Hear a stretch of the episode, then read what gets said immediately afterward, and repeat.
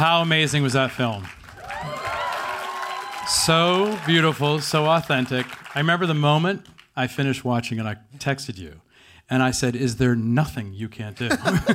because it's sort of like, how can one person do all of that? And the pride, I mean, I have as a filmmaker, seeing Lin do this kind of work on his debut. I mean, that does not look like a debut film. That is neither did Chicago. So let's let's not get crazy. No, but that's that that is a masterful, masterful job, Lin. It is exquisite. it is so personal. It's so authentic. It's so deep, and you feel it in every frame. It is so gorgeous to watch. And I don't know if you felt that sort of the personal connection to this man, this beautiful man who we lost much too early. But the connection from you through him, uh, it, it, it's sort of like it's perfection. It's perfection to see all that come Thank together you, like that Thank on your you. first film, Lin. It's it's it, it's exquisite. So I, I guess the first question really is, how did this happen? I mean, how did why? I mean, uh, it seems so perfect now, but coming off of who you are, what you do. I mean, I know Lin is a great actor, so I worked with Lin as an actor. So, but coming off of all that you do, what took you to directing, and what took you specifically to this this project? Yeah, well, um, first of all, thank you. That's very kind. And and I, I always want, I want to quote that 1980s drug commercial where he's like, "Where'd you get this?" And I want to be like, "You all right? I got it from watching you." um, because a lot of that's that's very true to a large extent. Um, fi- film was my first love. I always wanted to make movies when I was a little boy, and my grandfather owned a video store, Miranda Video in Vega Alta, Puerto Rico, and I applied to schools hoping to I, I loved theater and I loved film and I wanted to do both. And I only applied to schools that let you double major, like major in both. And so I ended up at where this is the director's talk, right? Okay, I'm gonna go real deep. So like I fell in love with Wesleyan because of the film department, because of Jeanine Basinger, who runs the film department at Wesleyan. I snuck into her Hitchcock class uh, as a pre-frosh when I was visiting the school, and she looked around, she made eye contact with me, and said, "Some of you are not supposed to be in the seniors only course. However." This is such a rare print of Otto Preminger's Bunny Lake is Missing that if you have the opportunity to watch it, you should. I'm not kicking anyone out. And we watched this amazing Otto Preminger movie that is not seen very often. And the class that was supposed to be from one to four went to five thirty because the discussion was so good that. Uh, people just didn't leave the class and i was like this is where i want to be. And i almost missed my bus back to the city uh, because the class went on so long. And then the practical realities sort of sunk in of like you have to pay for your own senior film. um, I, I knew I didn't have them. I knew my parents were killing themselves just to pay for college. And I knew that the theater department pays for your shows if you mount them, and you have to pay for your own films. And so I, I took enough classes to declare, but then I was like, I, I need to leave with stuff. I was feeling very Nina Rosario ish. I needed to leave with more than a degree under my arm. And so um, I became a theater major. But really since Hamilton, you know, I just wanted to get close to the people who were good at making musical films. And that began with you, with working on Mary Poppins. And Julie O, my, my brilliant producer who had the idea to turn this into a film. I always loved the show, but she she's the one who went and got the film rights. Um, contacted me while I was on set with you. I was in London with you working on that. And so um, I really took that as an opportunity to watch you work because I was midnight at the Ziegfeld uh, on Friday for the premiere of Chicago, and the way you blew the roof off the place with This that was movie. just blown off here. I'm telling you Um, now. Mm. But like, people are like, "Where'd you get the idea for the Chita Rivera cameo?" I was like, "Chicago." Because I remember the way everyone went insane seeing Chita in that prison, and I She's you know, Yeah, I She's mean, the look queen. She's the queen. queen. So, so you know, I learned so much from being on the set and the way you talk to actors and um, and and the way you. But it's you, Lin. It's your instinct. It- it- you, I mean, I think you paint pictures in everything you do, as an actor, as a writer, as a composer. It's it's the same thing. It comes from you. You're such. A, I mean, John and I talk about this all the time. You're such an open vessel. you're so authentic in a in a sort of a world full of not authentic people. That's just who you are. And so, I, I mean, I was surprised, but not surprised. I was thrilled and more proud than surprised because when you watch it, it, it is it is seamless. And and and and I actually I want to ask you a quick question about the framing device of the film because because to me that's genius. The fact that you start on a stage so that you accept the fact that they're singing and then integrate it into the scene work and you immediately are it's not that creepy thing that you feel when you watch a musical and they start singing it is so integrated into it and that was genius where did that come from Lin uh, well a couple of things one there was a running joke between me and my, my dp alice where she was like if you had your choice to shoot this entire thing on VHS, you probably would. you maniac. And I, I would. I love, I love the feel of the VHS uh, Betamax feel. I think us theater kids have a, a relationship to that kind of footage that's actually like the way we see our most cherished memories? Like i have vhs memories of the school play. Like there's a there's a relationship i have to that um, that frame. And that was also my relationship to john himself performing the work. I have a grainy VHS of Jonathan Larson performing boho days for an hour uh, on my, you know, in my on my digitized on my computer, and so um, to use that as the way in, like literally the way I know him. Yeah. Um, so we see Andrew come on, but it looks like it's documentary footage, um, and then just get you to know him a little bit. Um, and this is something we really found in the edit because the original in, in the original script we just kind of went from the New York Theater Workshop into the theater, and then he started telling us the story.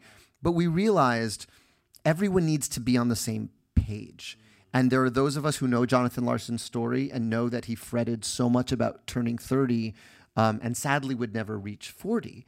Um, and I think we, we all needed to have that.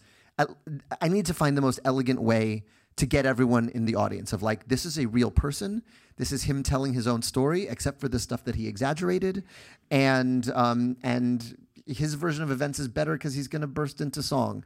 Like, let's let him go. And so then the first time we go to like the film proper is him starting to play piano. Well, it's exquisite, Lin, because you it's it, because it, you you give the license then to sing, and then for the rest of the film.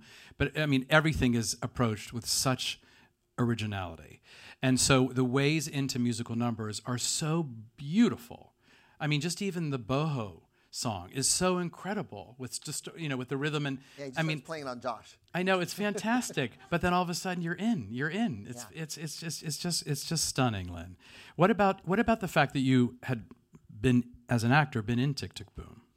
Um, well, that was incredibly helpful to me too. I, you know, I uh, that was that production was directed by by Oliver Butler, who went on to direct What the Constitution Means to Me, and I got to do it with Karen Olivo and Leslie Odom Jr. It was it was like an amazing two weeks, and it was it was a weird time in my life too. I was super pregnant with Hamilton because um, we were starting rehearsals four months from that Tick Tick performance. So I, I had that in my brain and no one else had it yet except for my collaborators. Uh, we had gone from the workshop right into Tick Tick. Um, I was performing with my co-star from Heights and my future co-star for Hamilton. Wow. So it was like this weird middle point in my life. Wow. My wife was super pregnant with Sebastian, my first child. Wow. So it was just sort of this weird moment where like I was just waiting for everything to happen, mm. um, and that's, ex- that's and I was also like just on the outer edge of being too old to play on the verge of turning 30 yeah, and so and so it was it just came along at a perfect time in my life. And um, i learned um, about as much piano as i made andrew learn which is like play the way into 3090 and learn the opening figure learn um, just the opening of why like learn just enough to be able to kind of um, get into the songs. Um, but but but really, the biggest legacy from that was meeting Jonathan's community because I stepped from backstage to the post show reception. And hi, I'm Matt O'Grady. I'm the bassist for Michael. Hi, I'm Janet Charleston. I was Jonathan's girlfriend. Hi, I'm, you know, it was uh, Jonathan's parents were both still alive. Uh, Nan was still with us then. And so you meet these people for whom um, Jonathan is very much still alive every time Tick Tick is performed. So and yeah, and, it's a much um, less complicated relationship to Tick Tick than it is to Rent because you know when Rent happened, it happened at the same time as his death, and they had to make all these impossible, heart wrenching decisions about this thing that was happening, but. Tick Tick is John writing about his community in, in without with much less pretense of fiction on top of it, and so they just kind of get their Johnny back and and so I knew that that was a resource I could lean on in the making of this film. And so I went and sat down with Janet and I sat down with Matt and just got give me stories, give me what he was like in rehearsal, give me what he was like when he was a total pain in the ass, like just all of it. Um, So so it was so in your blood. That's what's so beautiful. I think great art comes from that. It sort of just came from you. It was so obvious that it's, you know, that's why it's so masterful. I'm sorry, it's masterful from beginning to end. Um, so, Andrew, we have to talk about Andrew Yes! Garfield because Always. that performance is off the charts. Yeah. It is. I mean, we all know he's a great actor. We didn't know he could do that. Right. And did you know he could do that? Yeah. Well, I saw him in Angels and I thought he can do anything. Truly, I it was such an incredible performance in Angels in America. And um, what was amazing to learn was that there was a great singer in there too, and someone like closed the valve on it too young. Like someone said you can't sing to him at a time when it was formative, and so he was like, I don't sing, um, which is insane because yes, great. he does. He's a great. Yeah, and I, I He told, is a great Yeah, no. I, I told you the story. The first time we read through the script, um, it was really early days. This was two years before starting filming the movie. I just wanted to hear the script, and I said, "You don't have to sing. We're just gonna." Like learn all the songs. I'll sing John's parts for now, um, and like you'll sing when you feel comfortable singing. And I just we did it on 175th Street in Washington Heights because I didn't want the word to get out. I wanted to be like, is Andrew Garfield singing in Ripley-Grier? um, you know, I wanted it to be very low key, so we did it in my neighborhood, and um, every time I would sing John's parts, I would just see Andrew like this, just like. Like he was dying to sing but wasn't allowed. Like there was some invisible like fence. Um, and so at lunch, I sort of said, "Okay, Andrew, like let's just pick three spots because you're dying to sing, and you just won't admit it um, because I can see your face every time someone else is singing your part." um, and so I think we circled Boho Days. I made him sing Boho Days because he didn't have to worry about being on key. It's a cappella. I had him sing Sunday because everyone in the room was singing Sunday, and so he could just kind of hide in the choir. Like just three points where he could just kind of like sing and not make it a thing. I think there, some people like if you tell them early enough that they can't like it, you you lock it off, and and so it gets unexplored. And what was amazing in the two years of the run up to this was watching him kind of find this new chamber in himself and watch it because it was like it was not like someone who thought he could sing and couldn't really sing like he had no bad habits either you know he was really kind of learning from But scratch it's so free, Lin. It's so. I mean, it just seems. I don't know. It's it, it's it's so born in him. Yeah. I mean, it's just it's stunning. yeah well he's he's, And a very he- musical guy He's fearless, obviously. Yeah. Tell us about filming Why, that incredible piece at the Delacorte in the rain, in that piano. I mean, uh, that that I mean, the film just is breathtaking. Then It- you just it's, it's just sort of it all sort of comes together in the most simple, beautiful, deep, heartfelt way. What was that like? we were all night in Central Park. The walk to Central Park was sort of all day. Then we broke until night uh, to film the night part. And you will appreciate this because um, I, I kind of tried to pull a Rob Marshall on him and it failed. um, uh, no, no, in, in the best way, which was I only had the Delacorte until a certain date, and then they were starting their season in the summer, and so I couldn't film past I think it was like March fourth or something, um, and then they were going to start to tech, and then I lost the Delacorte, and so um, what I pitched him was, listen, when I worked on Poppins.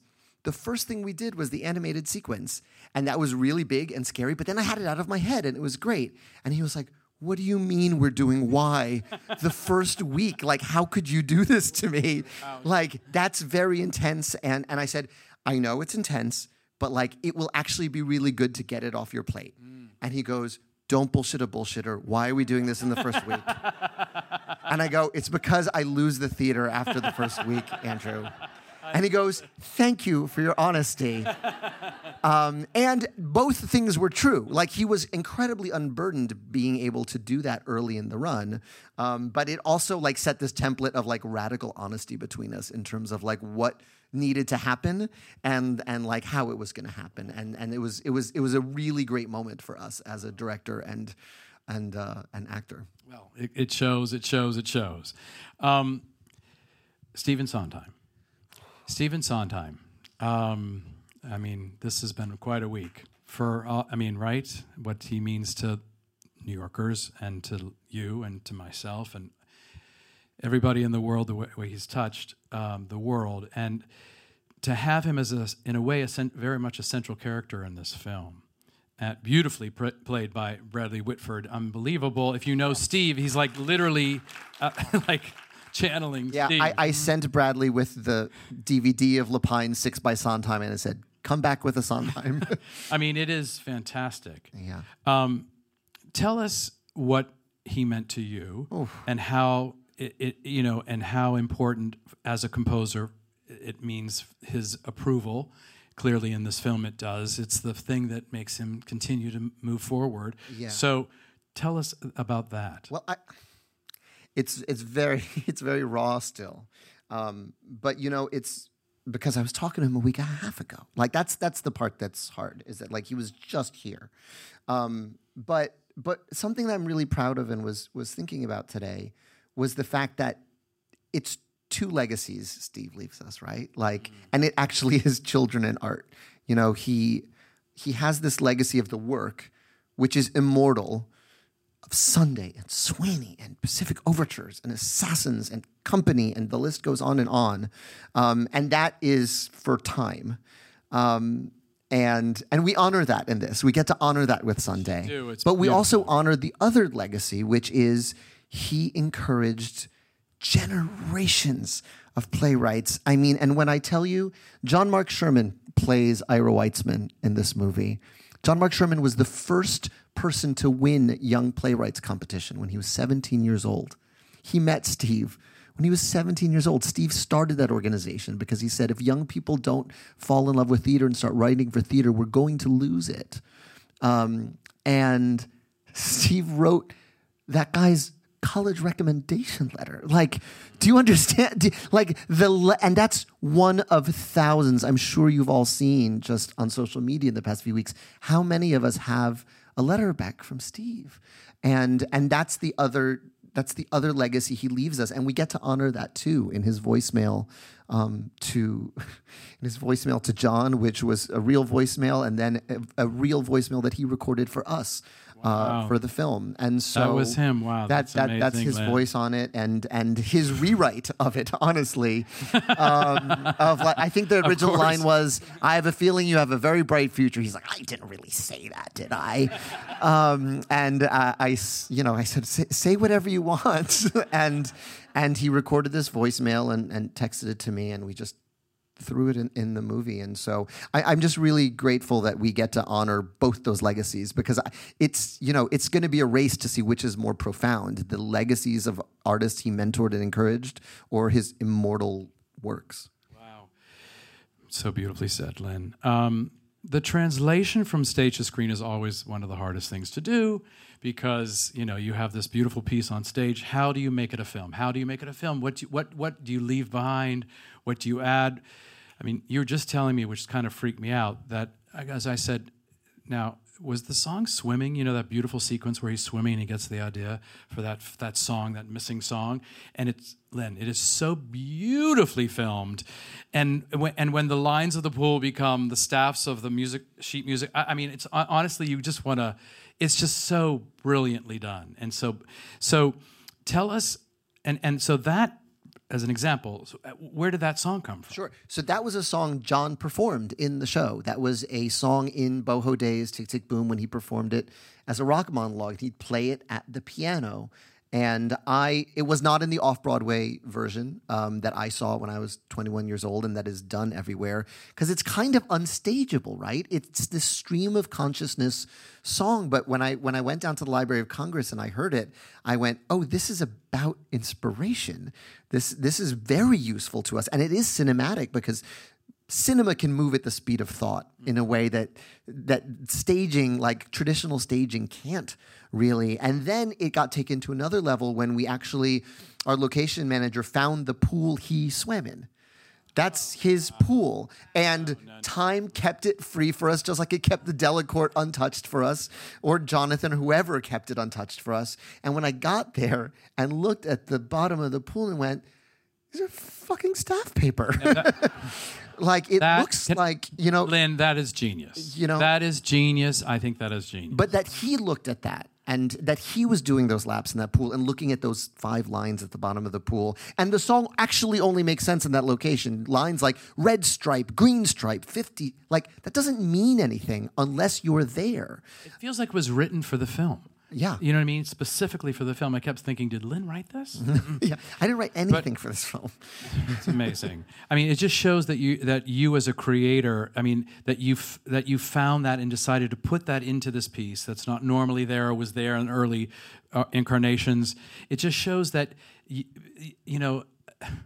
The creation of what you do is brought into this film. It's like it's all of you. That's what's so beautiful. It's every part of you is on that screen. It is so exquisite.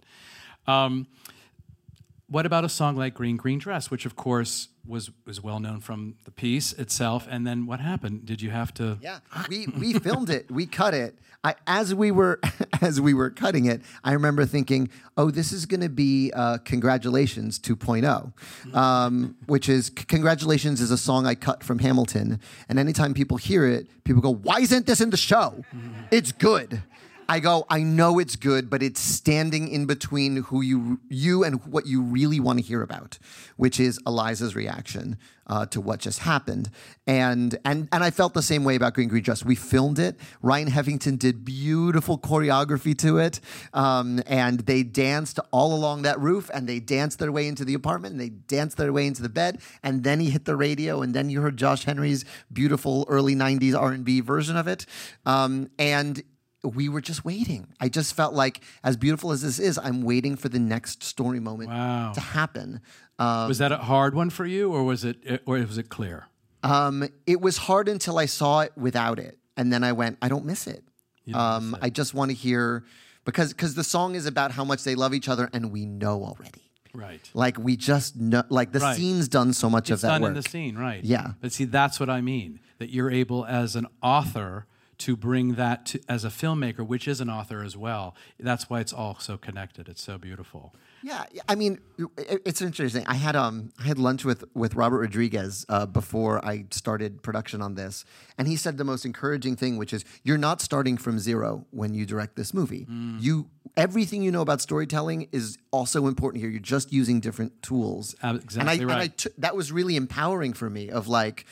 Okay, like what did I learn on writing these shows that I can bring to this? And one of the things I learned when you talk about framing is that the opening number establishes the world that is like, you know, musical theater 101, storytelling 101. But what I learned on Hamilton is that like every song's a chance to interrogate that relationship and expand it a little. Mm. Right? So like on our opening number, you're gonna say, we reserve the right to sing on stage, but we also reserve for Jonathan to break into song in his apartment if he wants to on the chorus. Um, Absolutely. Yeah, but but if mm-hmm. the rule is when his hands are on the keys, we're in the world according to Jonathan, we can expand that by degrees with every sort of But that's what we felt. We feel we're in such good hands. It's so confident, Lin. That's what's beautiful about the film. It's so confident. You know exactly what you're doing, and you're taking us there. You're not breaking the rules, and you're letting us follow it. It's just astonishing. Okay, I have to ask about Sunday because all of our friends were in that piece. so I want to know how that all came together, how you w- reached out to the Broadway community to put together that astonishing, beautiful piece, uh, so gorgeously shot. Yeah, mm-hmm. I, I, I it just it's sort of it's a very funny song. Um, like full stop. Like if you're just in the service industry, you relate to this song. um, and it's an homage to one of the greatest end of Act Ones ever, which is when Seurat hears the cacophony of this community and goes, "Freeze! Now this is the frame." And I realized that Jonathan only ever sang it alone at a piano, and I have an opportunity to give him a choir. I have an opportunity to give him a Seurat tableau. So who am I going to fill that with except his favorites, like his dream choir? And I wanted him to have sort of a larger galaxy brain moment of he's outside of time. He can pick his future collaborators with the Rent Trio over here. He can pick the, the, the show's influenced by his work. So here's some Jeanine Tesori with Chuck Cooper and Beth Malone, and here's the Schuyler sisters in the corner uh, over here. And and then that to- was crazy when they were sitting there. Yeah. I was like, whoa. but but to me the most important part actually as amazing as that was and as amazing as it was to just see like Joel Grey just like talking to Andre de Shields in the corner um, what's what's really important is that he also then grabs his friend who is sick and hmm. puts him in the frame because that's what he did. Hmm. He said, "And my work belongs here too, and my friends and my community hmm. belong in this spectacle." And so he pulls Freddie out. We know Freddie's sick, but not now. Not in this perfect moment. Wow. Freddie's not sick. Freddie gets to stand and be a part of this choir. It's so um, beautiful. And so that's that's also the, the important gesture of it, that it's Jonathan's dream. You feel that. You feel that, Lin. I mean, this is such a love letter to the creative process for people who don't know it, aren't inside it. And having been inside it, people that are, and I'm, I bet a lot of people here from the theater, you know this is this is the truth. This is truth. You know, living in that tiny apartment, trying to have a dream, right, and trying to find your way with the sagging bookcases, and just trying to trying to see something that maybe could be there, and and how does that connect to your your beginnings? Well, I, how long do you have, Rob? Um, no, well, it's it's it's interesting because I- we were talking about this a little bit before we came out. But when you're directing something, you just have to make more decisions than any one person can make. You, you have to make all you know. Every every department is coming to you with questions about stuff, and you have to know the answers. And the answer is more often than not whatever your gut is. Um, and and so as a result, you. Your stuff creeps into it. And I remember the first person I showed the rough cut to was was Quiara, my co-writer on In the Heights, who's one of my best friends, and she's also one of my next door neighbors. She lives on my block in Washington Heights, and I will love her forever, forever for this. But I called her and said, I have the rough cut. And she just said, I'm on my way over. and just ran down the block to, to come see it. And the first shot of Jonathan's apartment, she looked at me and she goes, Lin-Manuel, that's your room, dude. Like that's your futon on the floor. That's the keyboard next to the futon. That's the mess of food. Um, like that's exactly what your room looked like. And I went, oh my god, it's so personal. like I kind of like burst into tears because you don't realize how personal it is until it's up there. Um, and in a lot of ways, it's the most personal thing I've ever done. Um, I'll never forget. Um, he gave me permission to tell the story, so I can say it. But there's the the therapy song in this movie, um, which is um, I hope you saw that they both reach for the gun, fingerprints.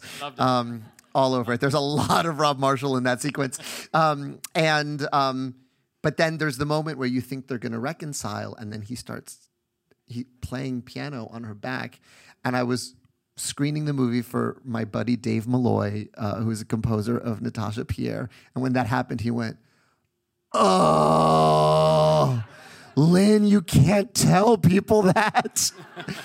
because it's such a kind of dirty secret about writers that like the mic's always hot with us and there's a part of us again again sometimes as it best like there's a part of you always standing by mapping out a sky finishing a hat. And like it's all fuel and it's all fair game and like interact with us at your peril Well, it's it. as Lorde put it you will curse the day you kissed a writer in the dark Well, it shows in every beautiful frame, Lin. This is such an exquisite film, but it is astonishing um, that it's a, a directorial debut. Um, it is the beginning of amazing career in that area as well. I'm so proud of you, Thank you, ladies Rob. and I love gentlemen. you. Lin-Manuel, bravo. Thank you for being here. Thank you for watching the movie.